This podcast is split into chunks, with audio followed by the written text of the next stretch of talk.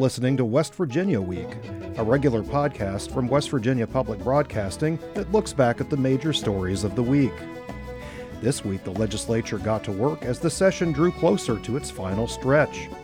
Lawmakers talked about homeschooling, raw milk, keeping youth safe online, allowing 14 year olds to work, and creating a lasting monument to one of the state's most beloved figures, war hero Woody Williams.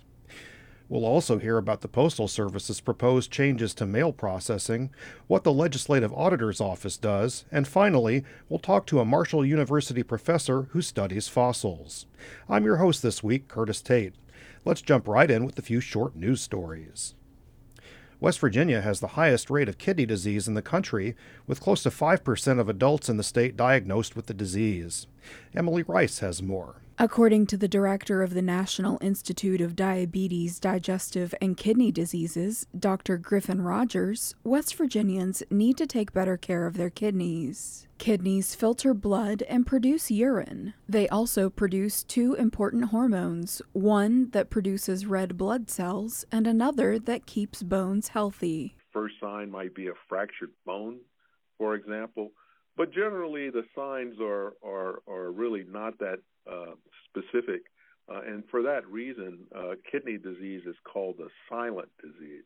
Rodgers said with the highest rate of high blood pressure in the country and the highest rate of diabetes in the country, West Virginia's comorbidities make rates of kidney disease higher in West Virginia. Rodgers said a healthy lifestyle is important to preventing kidney disease. Practices like getting enough sleep, exercising daily, making healthier food choices, and quitting smoking. For Appalachia Health News, I'm Emily Rice in Charleston. Appalachia Health News is a project of West Virginia Public Broadcasting with support from Charleston Area Medical Center and Marshall Health. Mon Power has settled a case with consumer groups that will affect households that have rooftop solar panels. Existing customers receive a credit of 11 to 13 cents per kilowatt hour for the power their solar panels send back to the grid, a process known as net energy metering. Mon Power and Potomac Edison proposed to cut that credit in half to 6.6 cents per kilowatt hour. The side settled on a compromise of roughly 9 cents a kilowatt hour. The new credit takes effect on January 1, 2025. Existing customers will still receive the higher credit. The West Virginia Public Service Commission must still approve the settlement. A bill moving through the House of Delegates would protect the higher net metering credit. For West Virginia Public Broadcasting, I'm Curtis Tate in Charleston. A bill to expand the sale of raw milk passed third reading in the House of Delegates. Randy Yohe has more. House Bill 4911 would remove the restriction that raw milk can only be purchased through an agreement with a dairy farmer. Delegate Amy Summers, a Republican from Taylor County, was among the majority in the chamber favoring the expanded freedom to buy and sell raw milk. My parents and grandparents are rolling over in their graves. They've been farming in West Virginia since the 1700s, and they would not believe that we think you can't, you wouldn't have the choice if you wanted to drink raw milk or not. No one's shoving it down your throat. The debate on the bill centered on a paragraph noting that a person who sells raw milk shall be immune from lawsuits and liability. The bill's sponsor noted that it's not a blanket immunity. It protects against accidents, not misconduct. The raw milk bill passed 76 to 19 and goes to the Senate. For West Virginia Public Broadcasting, I'm Randy Yohe in Charleston. The Senate discussed how to keep West Virginia youths safer online. The chamber passed bills addressing ways that artificial intelligence could be used to sexually exploit children on the internet and protect the personal information of people online. Briana Heaney has more. The use of photos to create deepfakes of sexually explicit content is becoming a trend among child predators. The content can be generated using photos of children online and on social media sites. Senate Bill 740 prohibits digital manipulation of sexually explicit content that includes minors. Senator Patricia Rucker, a Republican from Jefferson County, is one of the sponsors of the bill. She said she received an email from a constituent whose 14 year old son had been affected by AI generated child pornography. They took a picture that he had on Instagram, they photoshopped it to put a naked uh, depiction of his body, and then were trying to extort money from him, or they were going to post it all over social media. As you can imagine, he was very upset. And thankfully, he went straight to his parents, but they called the police. And just so you know, the police told them, We don't know what we can do about this. Senate Bill 741 prohibits the creation, production, distribution, or possession of artificially generated child pornography. Senator Charles Trump, a Republican from Morgan County, sponsored and introduced the bill. This bill makes clear that if you do it through the use of artificial intelligence and generate images, then it's going to be subject to felony penalties, crime under West Virginia law. Both bills passed unanimously and head to the House for consideration. For West Virginia Public Broadcasting, I'm Briana Heaney in Charleston. A bill relating to child labor and 14 year old workers moved through the legislature. Randy Yohe has more. Removing the requirement that 14 or 15 year olds obtain a work permit is key to House Bill 5159. Instead, parental permission and an age certificate from the Department of Labor is needed for children ages 14 and 15 to work. Some opposed to the bill did not want to see the input of local schools taken out of the child labor equation. Delegate Todd Longanacre, a Republican from Greenbrier County, said code changes in the bill were procedural and 14 year olds should have the freedom to work. And if there's one thing kids need today in our society, is to start learning work ethic at an earlier age, not a later age. This is a good bill. Let's let those kids get to work. The child labor bill passed 83 to 16 and now goes to the Senate. For West Virginia Public Broadcasting, I'm Randy Yohe in Charleston. A bill in the House to adjust homeschooling requirements sparked discussion about child welfare and abuse.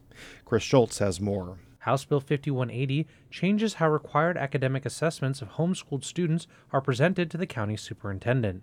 Delegate Mike Pushkin, a Democrat from Kanawha County, proposed an amendment in the House Education Committee that would bar authorizing homeschooling if there is a pending child abuse investigation or a domestic violence conviction against either custodial parent or an instructor. Pushkin said he recognizes most homeschoolers are involved in caring guardians, but sometimes homeschooling is used to hide abuse. Oftentimes, somebody at the school spots the signs of abuse, and that's how they find out, and that's what could lead to that phone call being made that might save a child's life. The amendment is similar to Raylee's Law, named after an eight year old girl who died of abuse and neglect after being withdrawn from school. The bill has never made it out of committee. The amendment was voted down, and the bill was recommended to the full House for consideration. For West Virginia Public Broadcasting, I'm Chris Schulz in Charleston. A natural gas pipeline's completion date and cost have been adjusted upward yet again. Equitrans Midstream, the builder of the Mountain Valley Pipeline, said Tuesday that challenging winter weather in January had delayed the project's completion to the second quarter of the year. The delays have also boosted the project's cost to nearly $7.7 billion from $7.2 billion. The 303 mile, 42 inch pipeline is expected to transport as much as 2 billion cubic feet of gas per day from north central West Virginia to southern Virginia. It faced many court challenges over the past several years from landowners and environmental groups. The project has been delayed multiple times. Congress mandated its completion last year as part of the Fiscal Responsibility Act.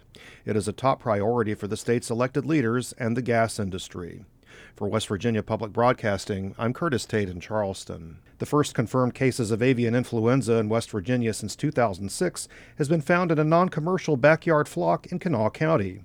Emily Rice has more. According to the West Virginia Department of Health, public health risk is limited to those who had direct contact with the birds. The department is working with the West Virginia Department of Agriculture to monitor the exposed individuals to prevent transmission of the virus. Highly pathogenic avian influenza is an airborne respiratory virus that spreads easily among chickens through nasal and eye secretions as well as manure. West Virginia State Health Officer Dr. Matthew Christiansen said in a press release that the confirmed case does not present an immediate public health concern. For Appalachia Health News, I'm Emily Rice in Charleston.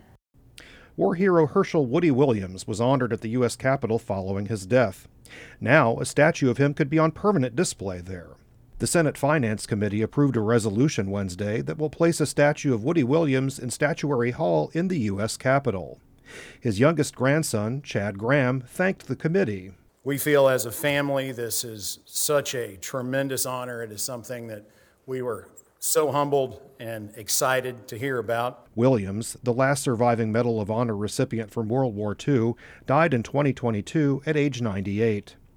Lawmakers from both parties and both chambers paid tribute to Williams in the Capitol Rotunda. If the legislature approves the resolution, a statue of Williams will replace that of John Kenna, a Confederate veteran who was later elected to the U.S. House of Representatives and Senate. For West Virginia Public Broadcasting, I'm Curtis Tate in Charleston. You're listening to West Virginia Week. And now, some of our top feature stories from the past week. The United States Postal Service held a public hearing this month in Charleston. Officials discussed their plans to downsize a local mail processing facility. But union representatives came away from the hearing with questions left unanswered. Now they say their trust in the USPS has only further eroded. Jack Walker has that story. These are good jobs for this community, and we don't deserve to have them gone. So with that, I just say, please, everybody, listen to everything that the union is telling you. It's true. And don't believe this kind of crap. There is no transparency here. That was Debby Szeredy, Executive Vice President of the American Postal Workers Union. She serves as the union's second highest officer nationally and visited Charleston to speak at the hearing. Intense debate over the facility began late last year.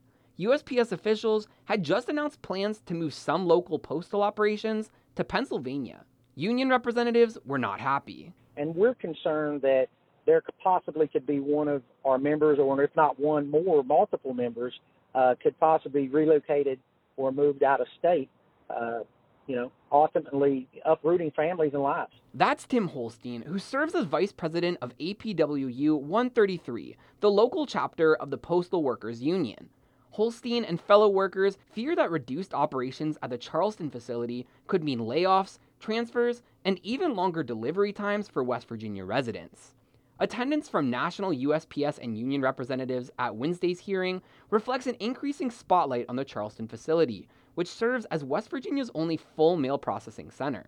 In 2021, USPS announced a 10 year plan to restructure operations nationally to enhance their current services.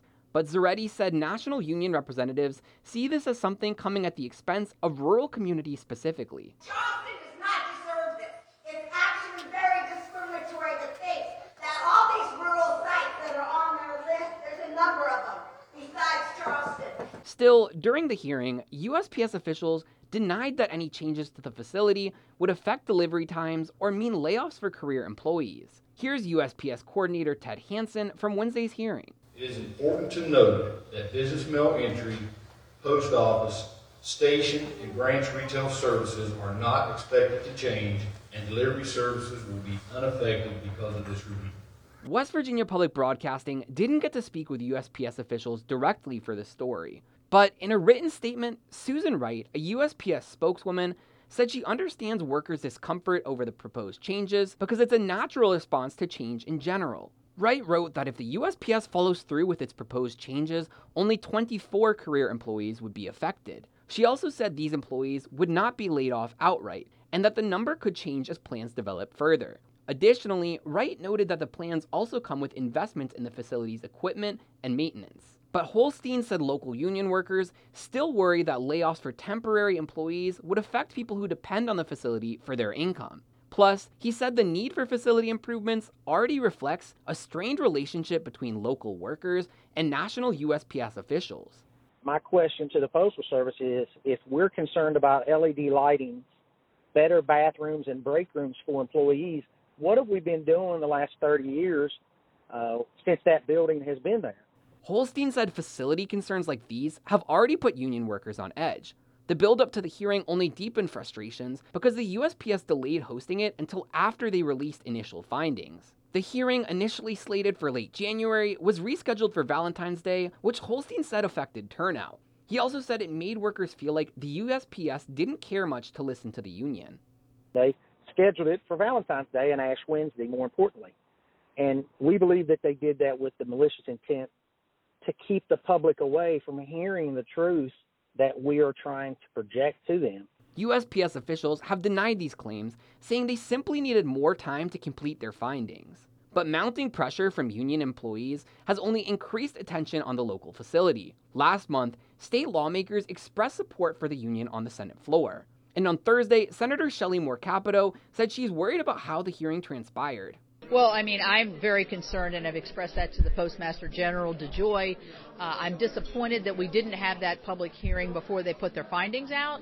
That concerns me. Workers and community members will have a brief window to submit comments over the USPS findings before changes to the Charleston facility are finalized. Holstein hopes people will submit their concerns. But he also said workers don't have faith that the USPS officials are willing to work with the union to develop more community focused solutions. The problem is the Postal Service has not approached the union in any sort of effort to try to make these changes or to see what we can implement together as one to be productive. They haven't done that. And so until they do such a thing, obviously we look at this as a loss uh, of trust. For West Virginia Public Broadcasting, I'm Jack Walker in Shepherdstown. The Legislative Auditor's Office has long been a watchdog of the executive branch of government. It makes sure that money is spent properly. But bills in both the House and the Senate are changing the way the auditor operates. Randy Yohe has that story for the legislature today. Two experts on that subject that I have with me today are House Speaker Roger Hanshaw and, and Delegate Mike Pushkin. Gentlemen, thanks for being here. Yes, sir. Thanks for having us on. Uh, Mr. Speaker, let me start with you. Just briefly explain what the Legislative Auditor's Office does, who they report to, and what your bill does to change things. Sure, Randy. Well, to start, it's not our bill, it's a Senate bill, as you just said. But the Legislative Auditor's Office is an entity that exists as a, as a creation of statute here, as you, as you say.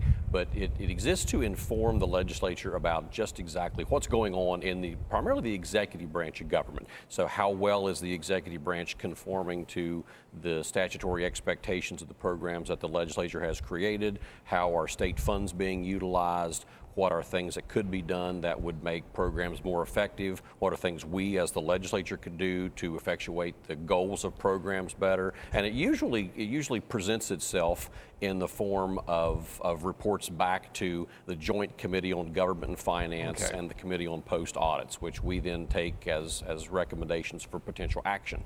So we're not, it's not just the governor's office, but all the agencies, all the different agencies that, that are to be kept an eye on, All across the executive branch. Okay. Now, you have a bill, a, a, a companion bill in the House. What changes does that make? So what what brought about the, the, the bill at all was the, the, the transition that we had when our, our incumbent long-term legislative auditor and legislative manager, Aaron Allred, retired from state government back in December. So Mr. Allred had been serving in two positions at once. He had been serving as both the legislative auditor and what we call the legislative manager, which for, for a number of years had been two separate positions. Aaron, Aaron filled them together and brought them into a, to, to a unified command structure down in that office. So when, when he no longer was in the position, we took the opportunity to ask, does the current structure actually best reflect the practices that we want to see the, au- the legislative auditor's office perform, and, and how best can we how best can we transition that office to meet sort of our 21st century strategy for operation.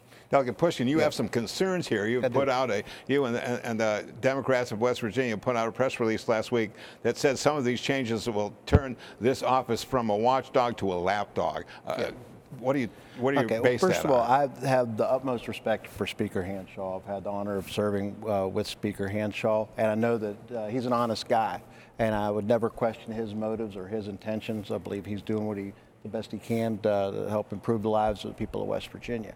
Um, However, I believe this bill could set a very dangerous precedent we remove any sort of semblance of, of independence from the legislative auditor's office and put that completely in code under the purview of, of the Speaker and the President of the Senate. Of course, there's no involvement of the, either minority leader. Um, I fear that, that a less scrupulous Speaker or Senate President could, would have the power to weaponize this office. And while I, this is the way that the office has operated under, under the set of guidelines it has now for, I believe, over 30 years, I'm not exactly sure what the problem is that we're trying to address. That was Delegate Mike Pushkin and House Speaker Roger Hanshaw speaking with Randy Yohe for the legislature today. To hear more of that discussion, visit our website and tune into the legislature today, Monday through Friday at 6 p.m. A researcher at Marshall University has discovered an entirely new type of plesiosaur after studying the fossils of two different creatures. News director Eric Douglas spoke with Robert Clark, the academic laboratory manager for the biology department at Marshall, to find out more.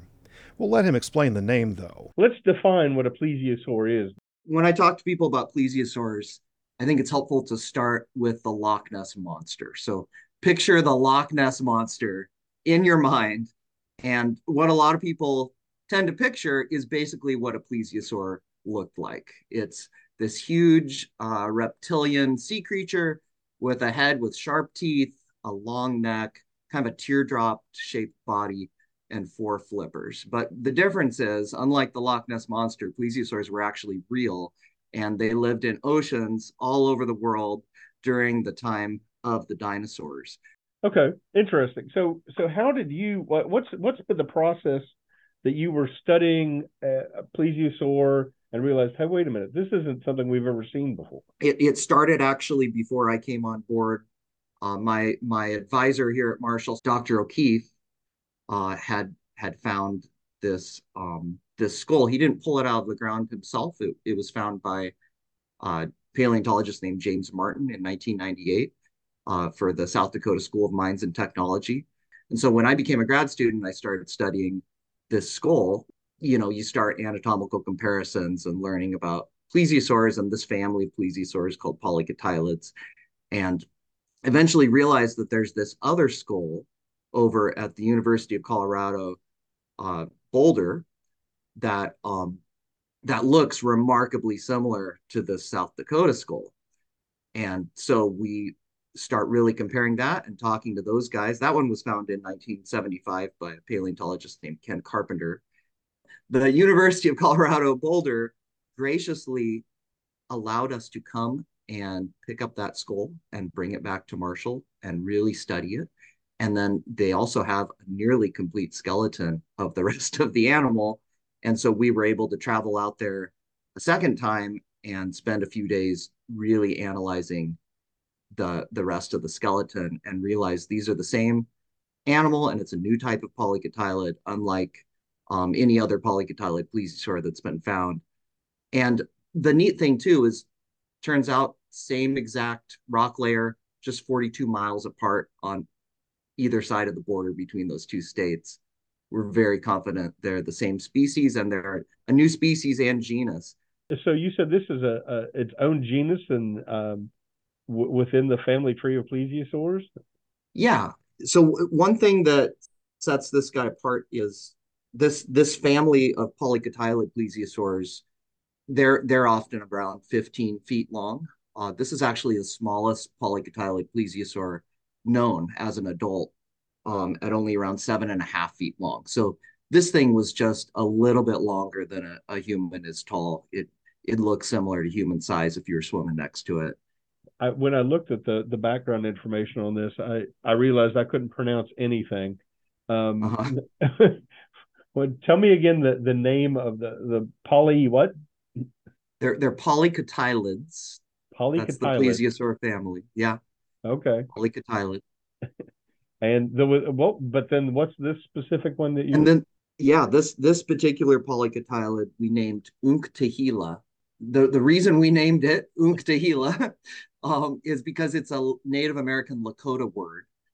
The the Lakota people, their tradition tells of this mystical horned water serpent that lived in the part of the country where we found these specimens in in the Dakotas and in Yep, in the Dakotas, Kansas, Nebraska, Wyoming, that that area, and all the way up into Canada and down in. What haven't I asked about that you want to talk about? So it's it's been a long-standing debate. How did plesiosaurs swim? It's really interesting because um, there's nothing on Earth alive today that has basically two sets of underwater wings. They had these huge flippers. You think about a sea turtle, it's swimming mostly with its front flippers, right? The back ones it's more steering with. Plesiosaurs had huge rear flippers too, and they were uh, swimming with these two sets of of flippers, these two pairs of of underwater wings. And so, how does that work? Um, it's it's interesting because a lot of sea creatures you think about kind of an undulating body that's swimming more like a fish or um, or like a like a dolphin but with plesiosaurs they um, didn't have a lot of flexibility in their body itself. It's almost like a turtle, not with a shell, but really compact body. They weren't undulating through the water. Instead, they were using their fore flippers and hind flippers to flap around. That was paleontologist Robert Clark from Marshall University discussing a new type of plesiosaur he helped identify with Eric Douglas. To read more of the interview, visit our website at wvpublic.org. Parts of Appalachia saw a natural gas boom from fracking, but as fortunes have changed, the industry has left behind dangerous industrial sites, including one near Fairmont, which became a popular hangout spot for the young.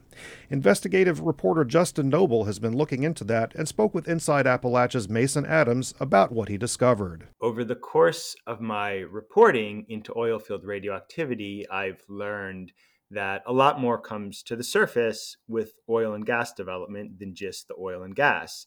The industry brings a lot of really toxic materials up from deep in the earth, and often you have heavy metals, you have carcinogens like benzene, volatile organics, and you have radioactive metals as well. And one of the most concerning ones is the radioactive metal radium, which is a known human carcinogen. And you have this really big waste stream in the oil field brine that comes up. Industry also calls that produced water. This is a major waste stream across the US. 3 billion gallons of oil field brine a day comes to the surface with oil and gas development. And the industry has to do something with that. So the industry has had an interest in trying to, quote, treat that brine, trying to take out the toxicity, take out the heavy metals, take out the radioactivity, and you've got a lot of salt, right? So you can transform that into a usable product, maybe like road salts. And then with the watery component, you can use that to frack new wells. And that sounds really great to the industry. They love to promote that they can take a waste stream and repurpose it for something beneficial.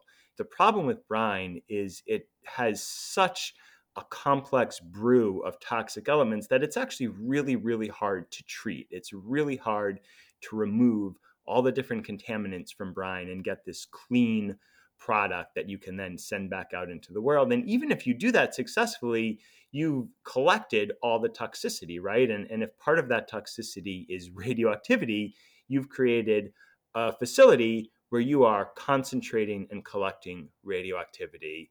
And at this particular site in West Virginia, this is exactly what they were trying to do. They were trying to treat the oil field brine and if your plan isn't working perfectly, you're going to get gunked up really quickly and you're building up heavy metals, you're building up radioactivity, and you're building up potentially all sorts of problems. And across the board, um, these plants fail. Yeah. So we're talking about Fairmont brine, where that Geiger counter reads about 7,000 counts per minute, which maxes out the unit. You later drive home the point that working at those levels of radioactivity for one week would take a worker over yearly limits set by the Nuclear Regulatory Commission. But yet, people, teenagers, can wander in here without being stopped, it sounds like. What's the status of this facility? I think anywhere in America, if you have this kind of busted up industrial site, it's going to be a place where kids are going to want to hang out. And so if you've got this site sitting there up on a hill, right above the Monongahela River, just outside the city limits of Fairmont, which is where this site is, um, it's an attractive place to just go and hang out. There's there's grassy fields, there's this big parking lot, there's these weird beat up buildings that you can wander around in, and, and containers of stuff, all this different equipment. Um, and what we realized and learned when we went there is it is wildly radioactive, and parts of it are really, really dangerously radioactive. But as soon as the article came out, the EPA really kicked into high gear. They had found levels of radioactivity even higher uh, than we found. And the EPA is now working with the community. They've set up a call center for local residents to call and get information on the site. And I was told by an EPA official they are in the process of, of fencing it off and you know, moving forward with this kind of bureaucratic process of, of studying the facility to see if it really fits the role of, of a national Superfund site. So they're in the process of, I wouldn't say cleaning it up, but setting it up for a possible cleanup and at least making sure that people from the town can't move around in it. That was investigative reporter Justin Nobel speaking with Inside Appalachia. To hear the rest of that story and more, listen to Inside Appalachia Sunday mornings at 7 and Sunday evenings at 6 on West Virginia Public Broadcasting.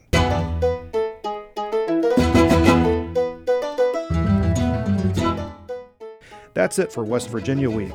Thanks for joining us, and we'll see you back here next week.